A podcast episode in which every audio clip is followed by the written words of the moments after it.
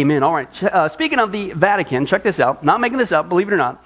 The Vatican has issued a stout defense of Charles Darwin, believe it or not, uh, voicing strong criticism against Christian fundamentalists who reject the theory of evolution and interpret the Bible's account of creation literally. How dare we? Uh, this guy, Cardinal Paul Poupard, now he's not to be confused with the guy that makes that nifty mustard. That's his brother Grey Poupon. No, I knew you were thinking that, Sonia. No, it's not what it is. Anyway, I digress. Uh, uh, Cardinal Poupard uh, said the Genesis description of how God created the universe and Darwin's theory of evolution were perfectly compatible if the Bible were read correctly. Uh, Cardinal Poupard said that uh, uh, it was important for Catholic believers to know how science saw things so as to understand things better. His statements were interpreted in Italy as a rejection of the intelligent design view, which says the universe is so complex that some higher being must have designed every detail. Turn to somebody and say, duh. Okay, thank you for that participation. And he says this well, the Vatican newspaper uh, has published this article uh, saying, on top of that, uh, that intelligent design, listen, is not science. And that teaching it alongside evolution in school would create confusion in the classroom. Yeah. In fact, the Vatican astronomer, guy, whoever his name is, uh, said, Listen, believing that God created the universe in six days is a form of superstitious paganism. In fact, he went on to describe how creationism, taking the Bible, Genesis account literally, is a kind of paganism because it harked back to the days of nature gods who were responsible for natural events. What? From the Vatican. Now, what I find interesting is they say that intelligent design, once again, is not science, but they even went so far to say it's nothing more than a pagan superstition, okay, yet they were the ones who were saying that the earth was flat when the whole time uh, the Bible, if you would have taken it literally, said it was round. And this is what we've seen before uh, in this text here in Isaiah, Isaiah 40, verse 21 through 22. Do you not know, Vatican? Crone translation here, of course. Have you not heard, Mr. Poupard? Okay? Has it not been told for you from the beginning? Hasn't you not understood since the earth was founded? He, God, sits enthroned above the square? No, the circle of the earth. Hello, it's round. That's what the Bible says. And his people are like grasshoppers. He, God, stretches out the heavens like a canopy, and he spreads them out like a tent to live in. Okay? The Bible's been teaching good science. Hello, because God tells the truth. Okay? For a long time, obviously, the Bible's been teaching good science. Unfortunately, not the Catholic Church. The Bible's we saw once again has taught from the beginning that the earth is in fact round. Okay, it was the Catholic Church uh, who taught and withheld the information uh, what the Scripture's been saying all the time. Okay, they're the ones who are promoting, if you will, superstition. But not only that, once again, what did they say in that article? Okay, they who are supposed to be the voice piece of God, what are they actually saying about God? What they, what's their big beef? They are actually saying we didn't come from God. They're saying we came from an accidental blob. They are actually backing evolution. As, a, as wild as that is. But it gets even worse than that, okay? They're also promoting another lie that's based on evolution. And this is big in the news if you're paying attention. They're, they're coming out and they're just making a big show of it that they're also su- uh, uh, supporting the belief of aliens and UFOs. And I think I know why. We'll get to that in a second. But here's the big news of why they're uh, doing this. And again, as we saw before, we'll get into this in a second. In order to believe in the lie of aliens, you've got to believe in the lie of evolution. But here's what they're saying. Let's take a look.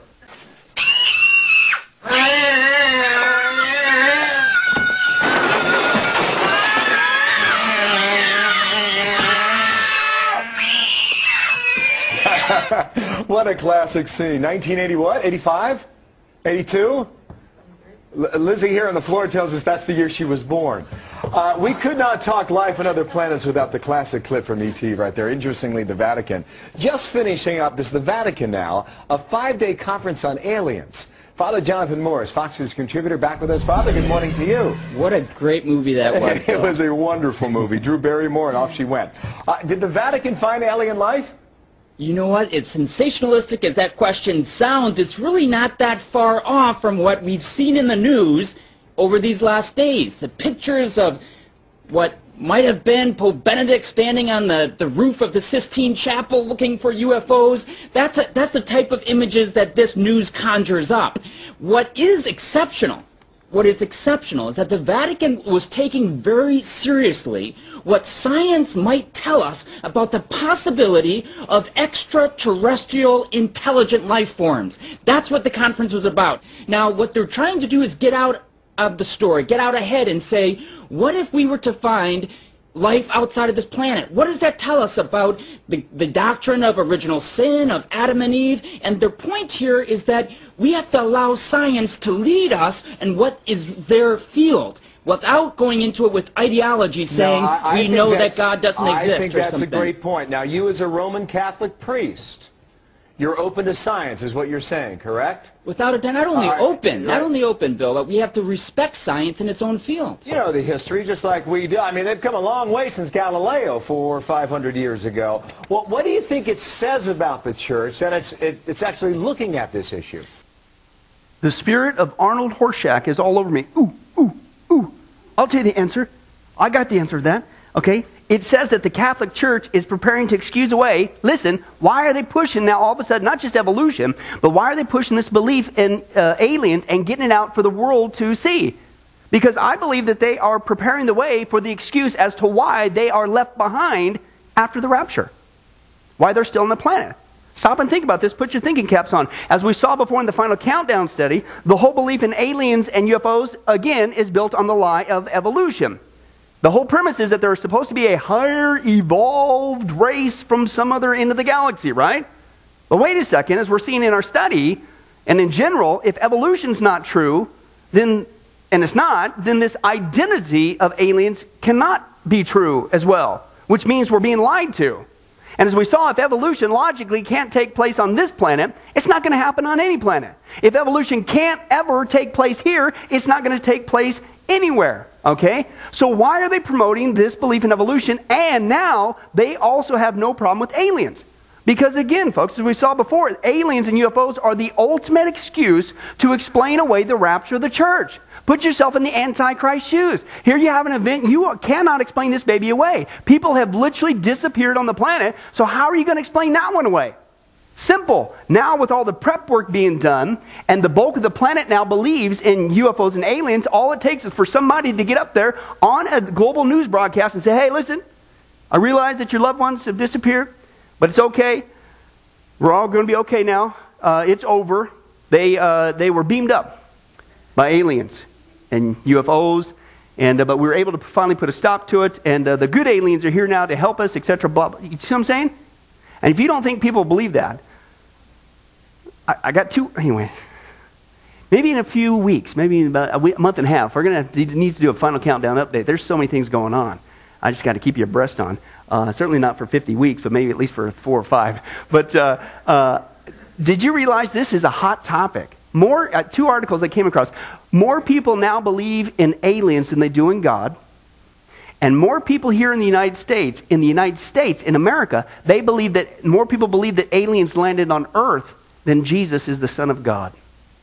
Which tells you the belief in this, as much as we want to laugh, maybe as the Christian community, unfortunately, and scoff and mock, and not be prepared to give a biblical answer, it's in the minds of the people, which means they're prepped for this uh, deception. And so I don't think it's by chance the Catholic Church, which is not biblical Christianity, is going out on record on across the globe why they not only believe in evolution, but they believe in aliens because you're probably going to be left behind. And you're going to need to explain that away. Okay, so that's what I see that's going on there. But not only that, once again, uh, what are they doing? What did that article say, if you recall? The guy actually came out and said, intelligent design is not science. Okay? And in our study, what have we been studying? Just science, okay? How in the world can you say that? So, all of this, once again, even with the Vatican's behavior, uh, as unbelievable as it is, it's a form of suppression. As we saw in, once again, Romans chapter 1, those who suppress the truth about God's existence through his creation, what are these people actually doing? Storing up the wrath of God. And how many, again, would say it's time to get a new hobby?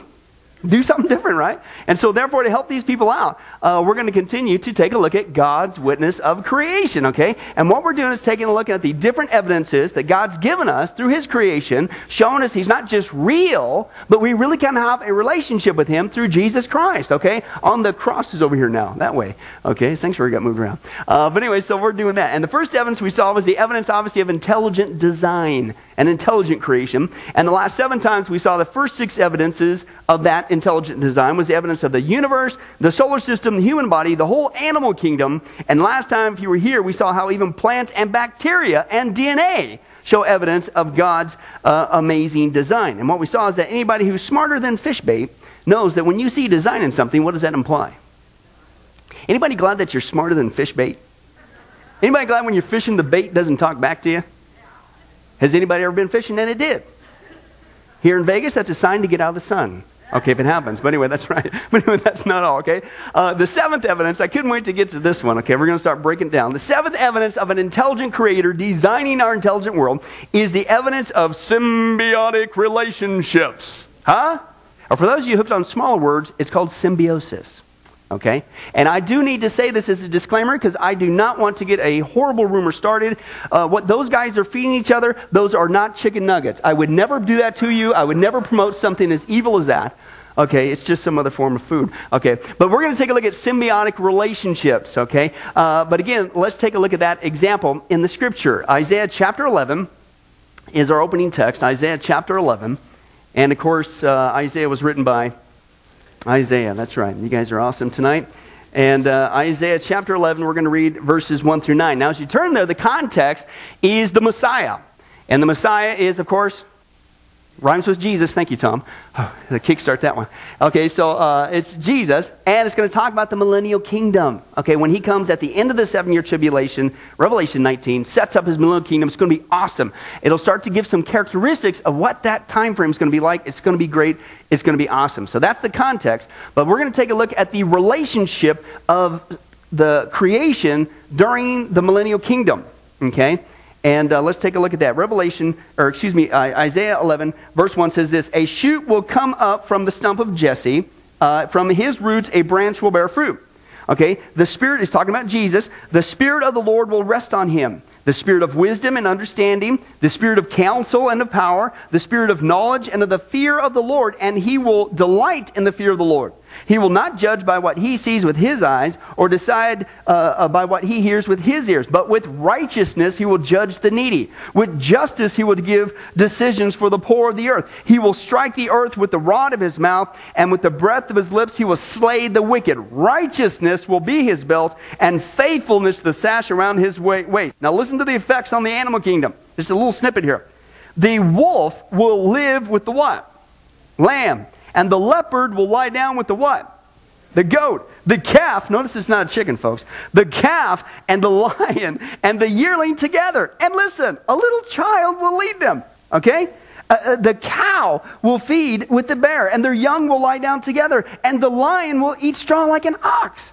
In fact, the infant, the baby, will play near the hole of the cobra, and the young child put his hand into the viper's nest. They will neither harm nor destroy on all my holy mountain. For why? The earth at that time will be full of the knowledge of the Lord as the waters cover the sea. Anybody excited about getting to the millennial kingdom? This is amazing is what's going on here. Okay, it tells us the characteristics of the millennial kingdom is the good news, praise God, Jesus Christ will be literally ruling and reigning across the whole planet. Okay? And when he rules, he rules in righteousness. No more of this politics, no more of this baloney, no more of this New World Order, no more of the Antichrist kingdom, no more lying, no more deceit, no more baloney. Can, oh, no more elections. yeah, let's, let's just close in prayer. Okay, no, I, I mean, so he's going to be literally ruling and reigning, okay, over the entire earth. And during that time, we've talked about this before in other studies, it's going to be a great time for all of humanity that's there. Uh, it, it's just, it's just going to be phenomenal. But he mentions some aspects here with the animal kingdom. And what he says there is apparently the animals over the entire earth are going to have a new relationship. They're not going to be eating each other, let alone us. Anybody glad about that? Okay? Uh, apparently, they're going to be too busy playing and feeding each other. It said there specifically the wolf and the lamb and the calf and the lion are going to be hanging out. Now, stop and think about that. That's a radical difference from today. If you put a wolf and a lamb together in a cage, what would you have? Lamb chops. Mm, right? Big time lamb chumps, okay? But here in the millennial kingdom, that's not going to be the case. Now, here's the point, okay? Notice this side effect. It says there when, when the animals, you get to this point, when they neither harm nor destroy, okay, it's at this point that the earth is full of the knowledge of God, right? And that, if you think about all of our problems, that's be- why, okay? So the earth is full of the knowledge of God at this point. But here's what's amazing God has worked it out so that we don't have to wait until we get to the millennial kingdom to know that He exists through positive animal relationships. Okay, believe it or not, this is where I'm going. Pay attention. The existence of God can be known today through other positive animal relationships, and they're called symbiotic relationships. Now, for those of you who don't know, let me define that for you. a, a symbiotic relationship is defined as this a close ecological relationship between two or more kind of life forms that benefits both parties. Okay? And the reason why these kind of relationships lead to the knowledge of God is because when you see how these two life forms are completely dependent upon each other from the start for their existence, it proves there's no way this could happen by accident. Somebody had to design not just them as creatures, somebody had to design their relationship because they can't exist without each other. They have to be there from the start. So let me give you just a few examples of these symbiotic relationships and see if, in fact, it stirs the knowledge of God, okay? And we're going to start off with uh, bees and flowers, okay? This is really cool. It just so happens that bees need some food to eat, and flowers need some means to reproduce, otherwise, they would die. Kind of a serious issue. All right? And it just so happens that for some reasons, bees not only fly, but they know how to fly from flower to flower gathering nectar. Right? Why do they do that? Well, let's continue on. Now, this, of course, benefits the bees because that becomes their supply of food. Yet, when the bees land on a flower to get that food, they get the pollen stuck on their bodies. Right? We all know this. Which then, in turn, gets transferred to the next flower they land on, which pollinates that flower. And so, this just happens to benefit the flower because now the flower gets to reproduce. Right? We see this all the time. We don't even think about this. They need each other. That's called a symbiotic relationship, okay? Therefore, this ensures that the bees get to eat so they won't die, and the flowers get to reproduce so they won't die. Okay? It's an intertwined relationship that they need from the start. So the logical question is how could evolution explain this kind of relationship? It can't, folks. Absolutely not. Did the flowers wait millions of years to reproduce until the bees evolved? I mean, st- start breaking it down logically. Okay, so the, to pollinate them? Okay, or did the bees refrain from eating for millions of years before the flowers evolved in order to be able to give them some food? They both have to be there at the same time, is the issue. Or would it be more logical to say, see, I'm here to help you out? Okay, you're not getting it. It's a visual. Hey, wow, yeah. Uh, or it would be more logical to say that an intelligent creator designed the relationship right from the start. Now, there's another thing I need to add to this, because when you think about bees and flowers, pay attention to this. Uh, this kind of symbiotic relationship between bees and flowers actually proves a literal six day creation. It has to be literal based on what we see with this relationship. And that's because of this. The Bible says that plants were created on what? The third day. Well, insects were created on the what? The sixth day, okay? Now, if these aren't literal days, if you can't take this account literally, like the Vatican would say, you got a major problem.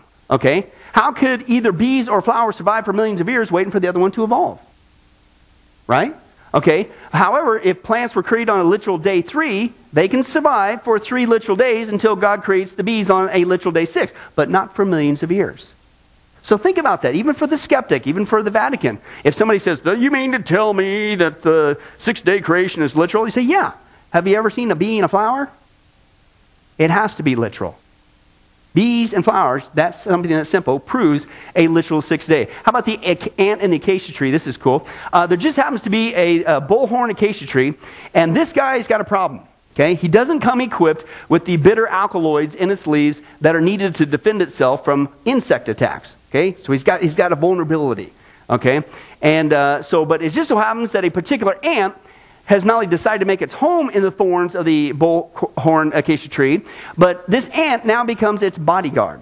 It literally provides the defense that this tree just happens to need.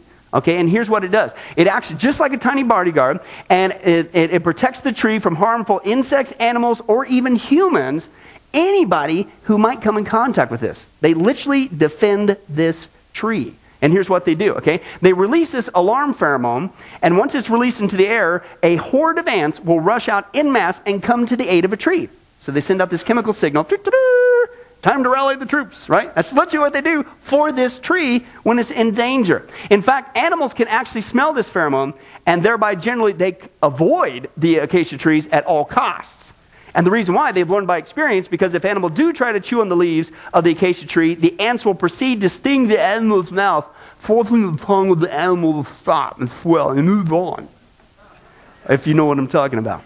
Okay? So they've learned that. Just by smelling it, stay away from that tree. But that's not. All. The ants even perform maintenance on this tree. They clear away seedlings and other plants that try to grow up around the base of the tree that might uh, grow up and block out the sunlight, which would be harmful for the tree. So they do all that yard work for it. Uh, but wait a second. This is a symbiotic relationship. Itchy, scratchy. So what does the tree do for the ants?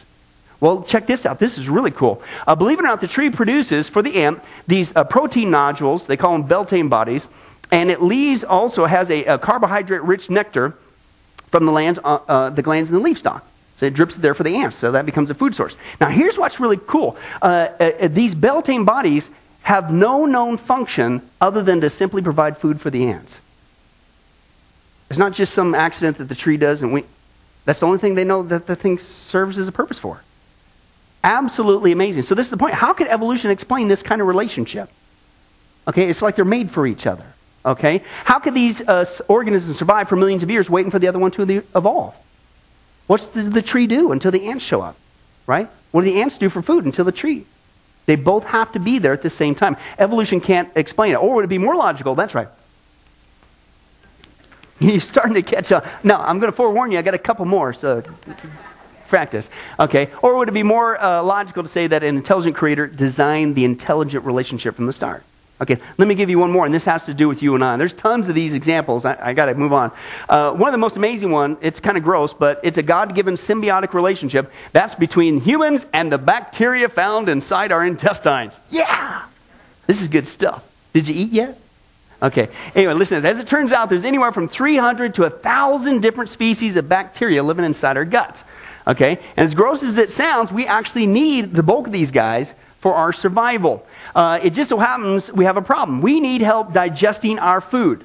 Okay, if you don't digest your food properly, you die, and that's a serious issue.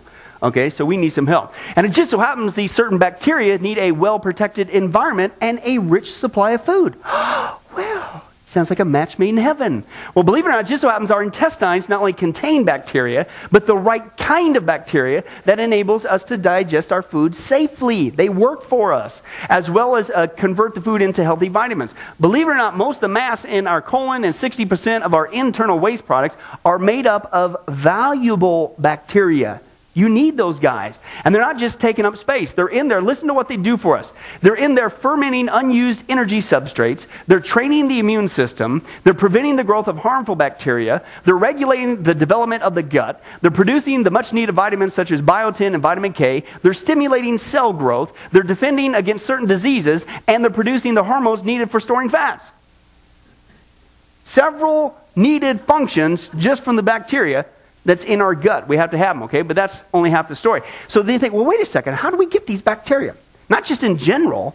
How they even get there in the first place to fulfill this function that we need to have functioning now properly or we're dead meat? Listen to God's handiwork in this, okay? It is designed by God, I'm telling you, from the get go for survival. Even the bacteria in our gut is designed by God. Okay, as it turns out, during and after the birthing process, the bacteria gets transferred from the mother, starting with the umbilical cord. So, the, the, so we, we start getting, as a baby, the bacteria we need from mom. Okay, gets transferred and injected into the baby. But it also gets picks up some of the needed bacteria from the placenta, even the surrounding environment, and it goes into the baby. Then after the birthing process, we still need more. And so now we start getting it from an external source. We get it uh, that's transferred by, to the baby uh, via the contents of the breast milk, and listen, from suckling and the kissing and caressing of the mother. They've done studies on this. Okay? No wonder God has made you ladies the way He's made you ladies. That when you pick up a baby, it's not like a guy. Have you noticed that, ladies? A guy, brand new baby, right? And you pick it up and you look at that thing. Here you go. I don't know what to say. I'm waiting for it to get big enough to roll a ball or something. That's the guy world, right? But you ladies, you don't do that. What do you do? You, mm, mm, mm, you got to get your lips all over that baby, right? right? That is not by chance. Believe it or not, you're transferring healthy bacteria to the baby. So I got this theory. The next time the mom uh, licks her thumb to get that jelly off your face, you should say, Hey, thanks, mom. I needed that extra bacteria. Isn't that wild? Even the way that God has designed us, uh, ladies, you to do that uh, is not by chance. That's all part of getting that healthy bacteria. So, again, that's the question. How does evolution explain that? That can't happen by chance, right? How could any of these things evolve over millions of years? These kind of relationships have to be there fully functioning Otherwise, it isn't going uh, to work. Or would it be more logical, now you're catching on, to say that an intelligent creator uh, designed this intelligent relationship from the start, okay? And folks, this is just an obvious uh, example of symbiotic relationships. And this is why I think this guy, Henry Schaefer, he's a professor at the University of Georgia. He said this He said, The significance and joy in my science, listen, this is a scientist. He said, The significance and joy of my science comes in those occasional moments of discovering something new and saying to myself, Listen, so that's how God did it. He said, My goal is to understand a little corner of God's plan. Interesting, okay? So what's he saying? I think it's pretty obvious, folks. That's a scientist. He's saying if you think of all of life, if you think those symbiotic relationships happen by chance, then Maybe you're missing a few buttons on your remote control or something. You know what I'm saying? Because when you see design in something, it's logical, common sense. It implies what? A designer, okay? And that's what God has done for us. But that's not all. The eighth evidence uh, that an intelligent creator designing our intelligent world is the evidence of genetic similarities. Now, this is the one I was telling you about. And this is one I couldn't wait to get to because this is one of the biggest lies. It's still on TV. It's still in the textbooks as far as I know. And it's a lie. Okay, and what that is, is this genetic similarities are simply speaking about how certain life forms have similar limb structures or similar protein or uh, similar genetic makeup in their bodies. Okay, now the problem is uh, evolutionists take a look at these genetic similarities and, uh, and these common characteristics and say, uh huh, here we go. We have proof of evolution because we have a common origin. No. Actually, when you take a look at common characteristics, it uh, uh, also means that you could have very well have a common designer. And that's exactly what you would expect in the literal Genesis account. God created the plants, God created the animals, God created the insects, God created the same guys designed the whole thing. Okay? Do you think he's just only going to use certain things for certain animals? Or is it only logical that some of them he's going to use in making other ones? Are we the only ones with hair? Well, that proved that we evolved from a lizard. One million. Because lizards have no hair, but we have hair, so we. No. Did you know that uh, keratin is uh, in our, I believe, nails and our hair, and that's found in a lot of different animals? Does that mean we came from the animals? No. It's just the same guy, the designer, God, is using similar materials and building the same stuff. That's what you would expect. You wouldn't have to necessarily pick everything new every single time. And that's what evolution does. And they look at these genetic similarities, instead of coming to the right conclusion, that it shows a common designer, they say, aha, we have a common origin and proves evolution. It's not. You're looking at the same event, you're coming to the wrong conclusion. It's like this guy. This is a classic illustration. You may have heard this before. Uh, one day, a farmer was pulling a calf that was a, a breech birth with the feet coming out first. Have you ever had to do that back in the Midwest? And the feet are coming out, not the head. And so you, you, you have to use this uh, calf puller, and you got to wrap it around their legs, and just it's like a winch, and you, you eject the calf out of the back of the cow. Okay? And so this farmer was using this calf puller, and he's wrapping around the legs of the calf and, and the jack, and he's, he's yanking out the, the calf there. Well, a city slicker's driving by Tom, and he stopped to see what in the world's going on. Because he'd never seen anything like this before. So he stood there staring over at the fence, and the farmer says, Hey, hey, come on over here. I need some help. And uh, so the city slicker said, Me? And the farmer said, Yeah. He says, Yeah, come on over here. Hurry up. I need some help. So the city slicker jumped out of his car and he jumps over the fence and he ran over there to help the farmer pull out the calf. And he never said a word during the whole ordeal. He just did what he was told. And uh, well, about 10 minutes later, they're walking up to the barn. They're getting washed up. And the farmer says, Hey, man, I just really want to thank you for helping me out. And I, I really appreciate it. And the city slicker said, Hey, that's fine. No problem. No problem. And the farmer said, You know, you've been awfully quiet. Are you okay? And the city slicker said, Yeah, I'm okay. And the farmer said, Have you, have you seen anything like that before? And uh, the city slicker said, No, sir, I've never seen anything like that in my entire life. So the farmer said, Well, you got any questions? And the, the city slicker said, Yes, sir, I do. It's been bothering me the whole time while we were out there pulling that calf. And the farmer said, Well, what's your question? And the city slicker said, How fast do you figure that calf was going when it ran into that cow? no, no, no, no. No. Wrong conclusion. They weren't separating a wreck. What were they doing?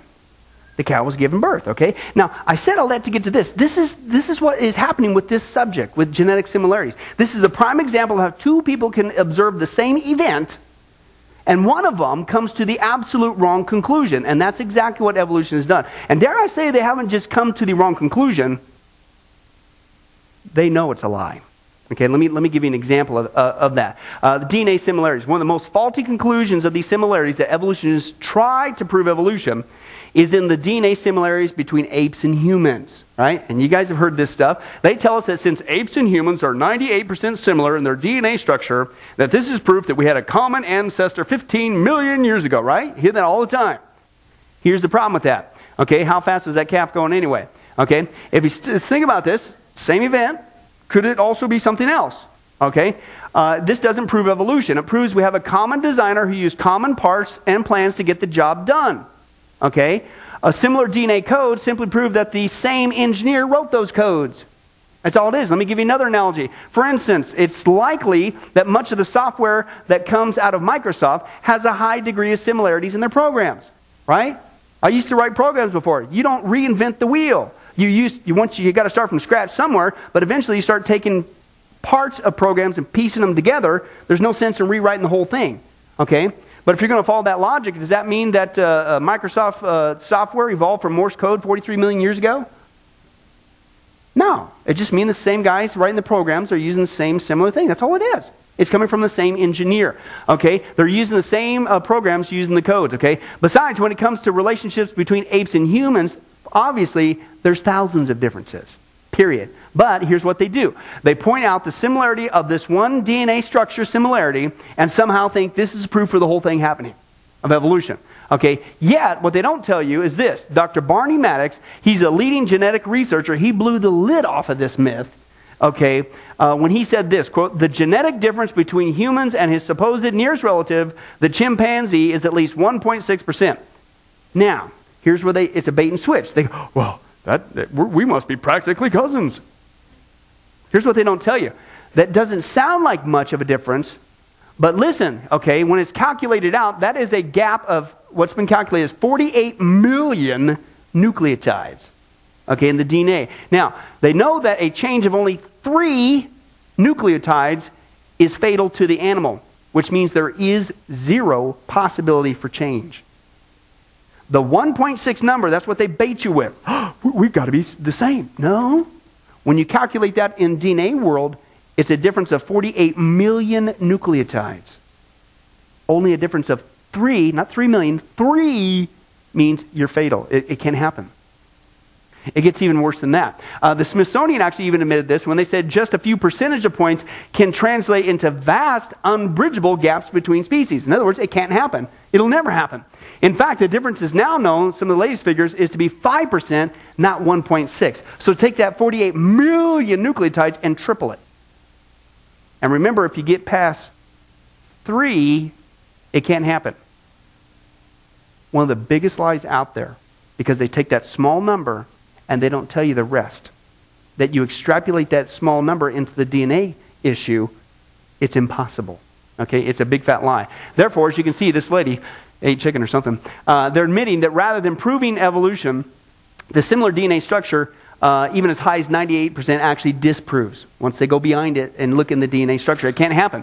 It actually proves it can never happen no matter how much time you can give it. That's what they're not telling you, folks, and they just completely lie. So the question is then, well, then why did God do this? Why did God use similar DNA structures for you and I? Right? Well, believe it or not, there is a design even in some of the similarities we do have, okay, in the, our parts and our makeup. It just so happens, folks, if there weren't some similarities between uh, humans and other animals, here's the problem. Then we could only eat each other. And I seriously don't want to do that because I love you guys and we have a great symbiotic relation going on here at Sunrise, and that would mess it up. You know, I like the design features that are going on right now. Yeah. So no. So so we okay. Anybody glad that that's not our only food option? Okay, yeah, thank you. Hello. So God designed all the animals from the same code, that, so there's similarity so that we can not just eat, so we can be able to digest them. If we didn't have any similarities, then it kind of messes that up. You see what I'm saying? Even that, now even the difference is there's no way it could happen into evolution, but what even uh, similarities there are are still designed for a function. Okay? And I don't know about you, but I'm glad that God designed it that way. Look at that thing. Isn't that awesome? See, that's not just cow and cheese. That's got roast beef. That's got two different kinds of cow on there. Yeah, whatever. Let's move on. Okay, now, so therefore, when you break this down, you look at these similarities, okay, they not only disprove evolution, okay, but you can use this to create just about any kind of imaginary evolution. If you want to take a look at something that's similar in number, okay, then you can create just about any kind. This guy demonstrates the fallacy of this logic by looking at the chromosomes. Okay, let's take a look at this analogy. Folks, complex things require a designer. If you think the percentage of similarity proves something, let me show you the research I've been doing. I've discovered that clouds are 100% water. Watermelons are 97%. Only 3% difference. That proves watermelons evolved from clouds. And I discovered jellyfish are 98% water. And so are snow cones. That proves how they evolved. You know, penicillin only has two chromosomes. Fruit flies have eight. I put together some critters and said, you know, I think I know how evolution really happened. Penicillin was first and it evolved to a fruit fly. And then it evolved to a tomato. Or a housefly. They're twins, you know, they both have 12 chromosomes. Very hard to tell the difference between those two. And then slowly over millions of years, they got some more chromosomes and became a pea. And then it evolved to a bee. Now here you can see the similarity. P, B, very similar. And then very slowly it evolved to lettuce. And over millions of years, finally, triplets were born. Did you know the possum, the redwood tree, and the kidney bean all have 22 chromosomes? The average scientist cannot tell them apart. Let's see, possum, redwood tree, kidney bean. Yeah, let me see. Tree, got it? Possum? Oh, we got it, folks. There we go. And then slowly, over millions of years, we evolved to a human. Here we have 46. And if we can just get two more, we're going to be a tobacco plant. Sometimes I'll get on the elevator and I'll say, man, you're evolving. You're way ahead of me.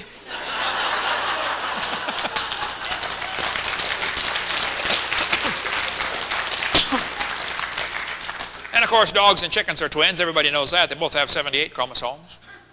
And someday we might get enough chromosomes to be a carp.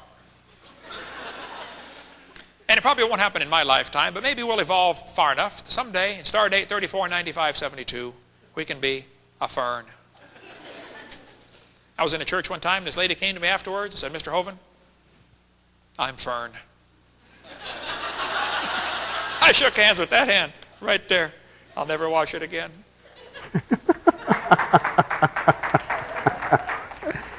And that's their best evidence. You can see, you pick whatever. You want to these numbers games, the supposed similarities, you can build anything off of that. That's the best that they have. I'd say your theory is bankrupt. Okay, but again, it's not just they're doing that same line with the DNA similarities, 98%, whatever, blah, blah. But when you get behind it, they know you extrapolate that into the DNA code, it's impossible. And yet they still continue uh, to promote it. And this is why I believe Paul Davies, he's a British astrophysicist, and he said this There is for me powerful evidence that there is something going on behind it all. Okay? It seems as though somebody has fine tuned nature's members to make the universe. The impression of design is overwhelming. Okay? When you take a look at the facts. Okay, but that's not all. The ninth evidence of an intelligent creator designing our intelligent world is the evidence of logic. And what we're going to do is now take a look at the uh, just good old fashioned common sense, apply it to evolution, and you tell me if it ever happened by chance. In fact, Lord willing, we'll even get to the odds. And if you thought that was bad, that it's impossible for evolution ever, once they got into the DNA issue, folks, they, it proved beyond a shadow of a doubt evolution cannot happen. Okay? But once you start looking at the odds, it is the you have to have more faith to believe in evolution than take the Bible at face value because the odds are impossible. It can't happen unless somebody, of course, designed it all. And how many guys would say that must be God? Hey, good answer. But we'll get to that, Lord willing, next time. Let's go ahead and pray. Well, hi, this is Pastor Billy Crone of Sunrise Baptist Church and Get a Life Ministries, and I hope you enjoyed today's study. But in closing, before you go, let me ask you one final question. If you were to die today, are you sure that you go to heaven and not hell? You see, here's the problem. The Bible says that nobody automatically gets to go to heaven. And that's because God is holy and we are not. The Bible says that the wages of our sin or our unholiness or the wrong things that we have done have separated us from God. And the wages of our sin or unholiness uh, means that we deserve to die and receive God's judgment to go to hell and not heaven. In other words, we're disqualified for heaven. And that's because God being holy and us being not, the two cannot mix. So, what are we going to do? Well, that's bad enough. The other problem is we don't even want to admit this dilemma, even though God already knows it all. And so, out of love, God gave us something called the Ten Commandments to show us that we're really disqualified for heaven. We're not holy, we're not perfect like Him. Uh, let's take a, a, look at just a few of those uh, here today. Uh, the Bible says, the Ten Commandments says, You shall not bear false witness. That means lying. How many of you ever told a lie before? Well, those of you didn't raise your hand, you just did. Okay, let's be honest, folks. Let's not tell another lie. We've all lied. Well, believe it or not, that disqualifies you for heaven. That's how holy God is. He is the truth. He does not lie. And so that makes us a liar. Another of the Ten Commandments says, You shall not steal. Okay? How many have ever taken anything without permission? Well, all of our hands should have went up at that one. Uh, we've already said we're a bunch of liars. Okay, well, we've all done that. And it doesn't have to be a bank, uh, it could be a pencil in the third grade. Uh, that means that we're a thief. Okay? The Bible says that God is so holy, even his name is holy, and that's why one of the Ten Commandments says, You shall not use the Lord's name in vain. Hey, folks, isn't it ironic how uh, now the blessed name of Jesus Christ, the Bible says there's no other name under heaven by which men might be saved, Jesus Christ, has now become a cuss word? Folks, the Bible says that's the sin of blasphemy. Okay? And folks, let's be honest. We've used God's name in vain uh, before. The Bible also says in the Ten Commandments, you shall not commit adultery. And Jesus takes the standard even higher. He says, listen, it's not just physical adultery. He says, surely I tell you that if you look at another person with lust in your eye, you've committed adultery in your heart. God looks at the heart. One more out of the Ten Commandments says, you shall not murder. And you might say, well, hey, I haven't done that one. Really? The Bible says that the sin of hatred is akin to the sin of murder. You, in other words, in your heart, wish they were dead. You pull the trigger, if you will, in your own heart. And the Bible says God sees that, and it's just as bad. He knows the mind, He knows the hearts, the thoughts, and the intents that we have. Folks, that's just five out of the Ten Commandments. How are you doing? Not very well. None of us can keep them. They're God's x ray to show us that we're disqualified. And so, when, not if, your time comes, because we're all marching towards the grave at different speeds, you're going to have to stand before God. And you're going to have to uh, say who you really are. He already knows. Hey, God, let me into heaven. Uh, I'm, I'm a liar. I'm a thief. I'm a blasphemer, adulterer, and a murderer. Folks, the Bible is clear. Such people as these will not inherit the kingdom of heaven. That's the problem. Here's the good news God so loved the world that he sent his one and only begotten Son, Jesus Christ, that whoever believes in him, what he did on the cross on our behalf, that we will not perish, we will not go to hell, but he will give us the gift of eternal life. Jesus died on the cross to forgive us of all of our sins. It's something that we don't earn, we, we, we can't earn. It's a gift, the Bible calls it, and a gift cannot be earned. He was taking the death penalty in our place. That's what the cross was of the day. And that if we would just ask Jesus Christ to forgive us of our sins and believe that in our heart that God raised him from the grave, showing that his death is satisfactory to God to forgive us of all of our sins, no matter what we've done, the Bible says we shall be saved. Uh, the Apostle Paul says that if we confess with our mouth Jesus is Lord and believe in our heart that God raised him from the grave, we will be saved. Let me give you a common analogy of what God's doing and what he did for us with Jesus dying on the cross on our behalf. Uh, in life, we know that people uh, can be sentenced for a crime uh, to where they're actually on death row. Uh, the courtroom scene has completely finished. The gavel has already sounded. Uh, they are going to jail and they're just awaiting their time before they go to the death penalty. Uh, as they're sitting there in the jail cell, uh, it, it's a proven fact they did what they did. Everybody knows it. They're just waiting for that time for their uh, number to come up, so to speak, and walk down that hall. and be executed. Uh, there's nothing they could do to reverse their crime. No amount of good works in that jail cell can reverse what they've done. It's too late. It's over. But believe it or not, there's one way that people even today can get off a death row. And that's if the one in authority, the governor, if he were to, out of mercy and kindness, nothing that the person did, because they don't earn it and they don't deserve it, and they can't earn it, if he would grant them what's called a pardon, out of the kindness of his heart, he has the authority to grant them a pardon and absolve them completely of their crimes uh, against the state. And did you know that there's actually been people that this has happened to, that the governor, out of mercy, has granted them a pardon as a gift, and they've gone down to the jail cell and handed that person, extended it through the bars, here, I'm granting you a pardon. If you would just receive it, you can go free right now. And did you know that there's actually been people who've said, No, I don't want your pardon? And so what happened is of their own doing, even though they had a way out, they still had to go to the death penalty. Folks, can I tell you something? That's what God did for us with Jesus dying on the cross. He sent his son to take the death penalty in our place. He, God, has the authority to grant us through Jesus a complete pardon.